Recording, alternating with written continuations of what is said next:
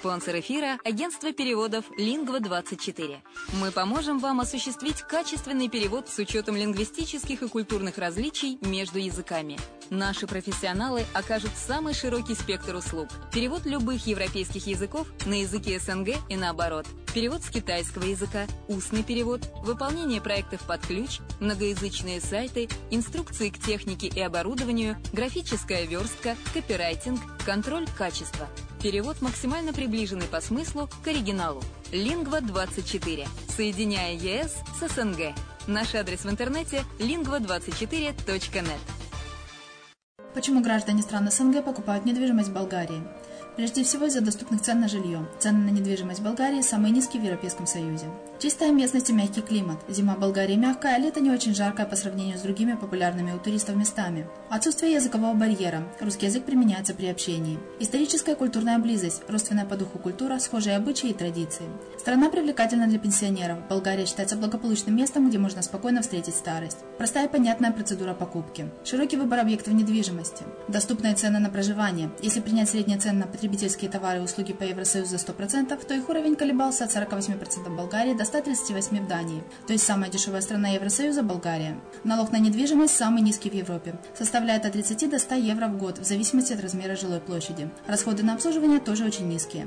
Возможность увеличения инвестиций. Учитывая нестабильную экономическую ситуацию в странах ближнего зарубежья, инвестиции в недвижимость перспективной и динамично развивающейся Болгарии являются гарантией сохранения и увеличения капитала. Покупка недвижимости в Болгарии обеспечит вам мультивизу. Вы сможете беспрепятственно находиться на территории Болгарии девяносто дней каждые полгода. Кроме этого, у вас есть возможность получения права на долгосрочное пребывание или постоянное место жительства в стране, что практически невозможно в других странах Европы. Без сомнения, Болгария заслуживает вашего внимания и предлагает хорошие возможности для инвестирования. Главное не ошибиться в выборе недвижимости, а как это сделать, вам подскажет наша компания. Видеообзоры болгарских комплексов смотрите на сайте реддефайслайн точка экс вай зет.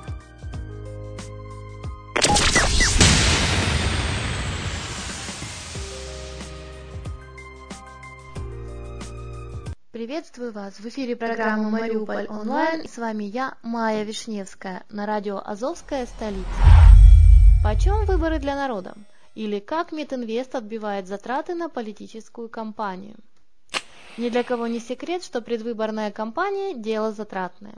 Некоторые кандидаты входят в раж и спускают на задабривание электората миллионы гривен. Так произошло и с кандидатом в мэра Мариуполя от МИДИнвеста Вадимом Бойченко. Агитационная макулатура, яркие пакетики, ручки, летопись о жизни кандидата на глянцевой дорогой бумаге, тортики, о нереальном количестве билбордов даже упоминать не стоит. Добавить еще лавочки, детские площадки, установленные в предвыборной лихорадке. Даже самому необознанному избирателю станет понятно, денег МИДИнвест вложил в своего кандидата сверхмного. Оно и понятно. Деньги-то не свои, и тратить их не жалко. Более сто шестьдесят миллионов гривен МИДИнвест потратил на избирательную кампанию в Мариуполе. Самое смешное, что менеджеры МИДИнвеста сами об этом заявили, причем с гордостью. Пытаясь сразить избирателей наповал, им удалось лишь опозориться. Как может подняться в глазах людей кандидат, разбазаривший такие суммы, которые простым мариупольцам даже не снятся? Причем растрачены они были на никому не нужную ерунду. И стоит учесть, что МИДИнвест продвигал своих людей не только на выборах в Мариуполе, а значит, общая сумма, потраченная на избирательные кампании, просто ошеломляющая. Если на секунду забыть о выборах и вспомнить, что МИДИнвест – это прежде всего промышленное предприятие, дающее работу многим мариупольцам, в каком положении завод оставил своих работников? Удар в спину рабочие чувствуют накануне выборов двадцать девятого ноября. Менеджеры продолжают изыскивать способы, как сделать так, чтобы люди работали, но при этом получали как можно меньше. Как стало известно от сотрудников эм эм ка имени Ильича, планируется, что начальники цехов из-за отвода управления будут недополучать оплату за один рабочий день каждую неделю. Так работать они будут пять дней, а получать за четыре. Простых трудяг переводят на семьдесят пять процентов оплаты отставки.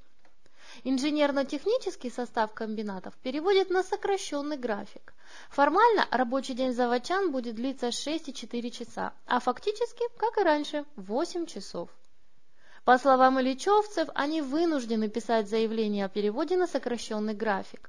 И несмотря на то, что рабочий день восемь часов негласный, все, кто пытается уйти с работы вовремя, рискуют нарваться на гнев руководителей. Работники признаются, что четырехдневку уже не раз проходили, и что поделать, и кризис есть кризис. Только как работники, которых используют практически как рабов, могут списывать все на кризис? Метинвест, конечно же, не забывает припугнуть рабочих, мол, государство отключило предприятие от автоматического возврата эн дэ эс, вот-вот и заводы полностью остановятся, а все сотрудники останутся без работы. Да вот только глава Государственной фискальной службы Украины не подтвердил эту информацию и попросил Метинвест не выдумывать лишнего. В управлении МИДИнвеста свой режим экономии на работниках объясняют падением спроса на металл, нерегулярный возврат эн дэ эс и взвинчивание тарифов государственными монополиями. А перевод рабочих на сокращенный график – это антикризисный план. Но сами работники признаются, работодатель пользуется ситуацией с молчаливого согласия заводчан. Метинвест наживается и оплачивает за счет сотрудников пиар-компанию Бойченко, который якобы сулит всем простым трудягам безоблачное будущее. Этот вопрос уже вызывал реакцию работников комбинатов, и началось активное обсуждение проблемы на мариупольских форумах. Первый удар щедрости Метинвеста заводчане почувствовали еще до несостоявшихся выборов, назначенных на двадцать пятое октября. Ни для кого не секрет, что деньги на политическую агитацию Бойченко черпает из средств комбината.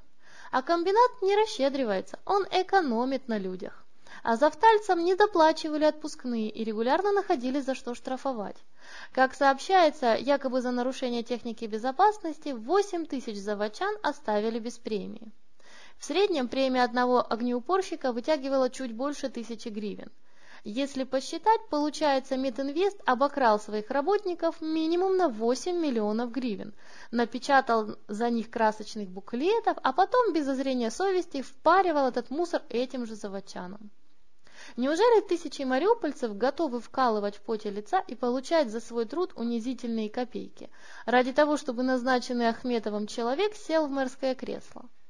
Ведь рассказы о заботе о людях – не что иное, как предвыборные сказки. О какой заботе может идти речь, если ради своей цели менеджеры Метинвеста, заигравшиеся в политику, оббирают собственных сотрудников, при этом забыв, что Метинвест прежде всего промышленные предприятия, а бизнесу в политике не место. По материалам Мариуполь ТВ. На сегодня у меня все. С вами была Майя Вишневская на радио Азовская столица. Услышимся!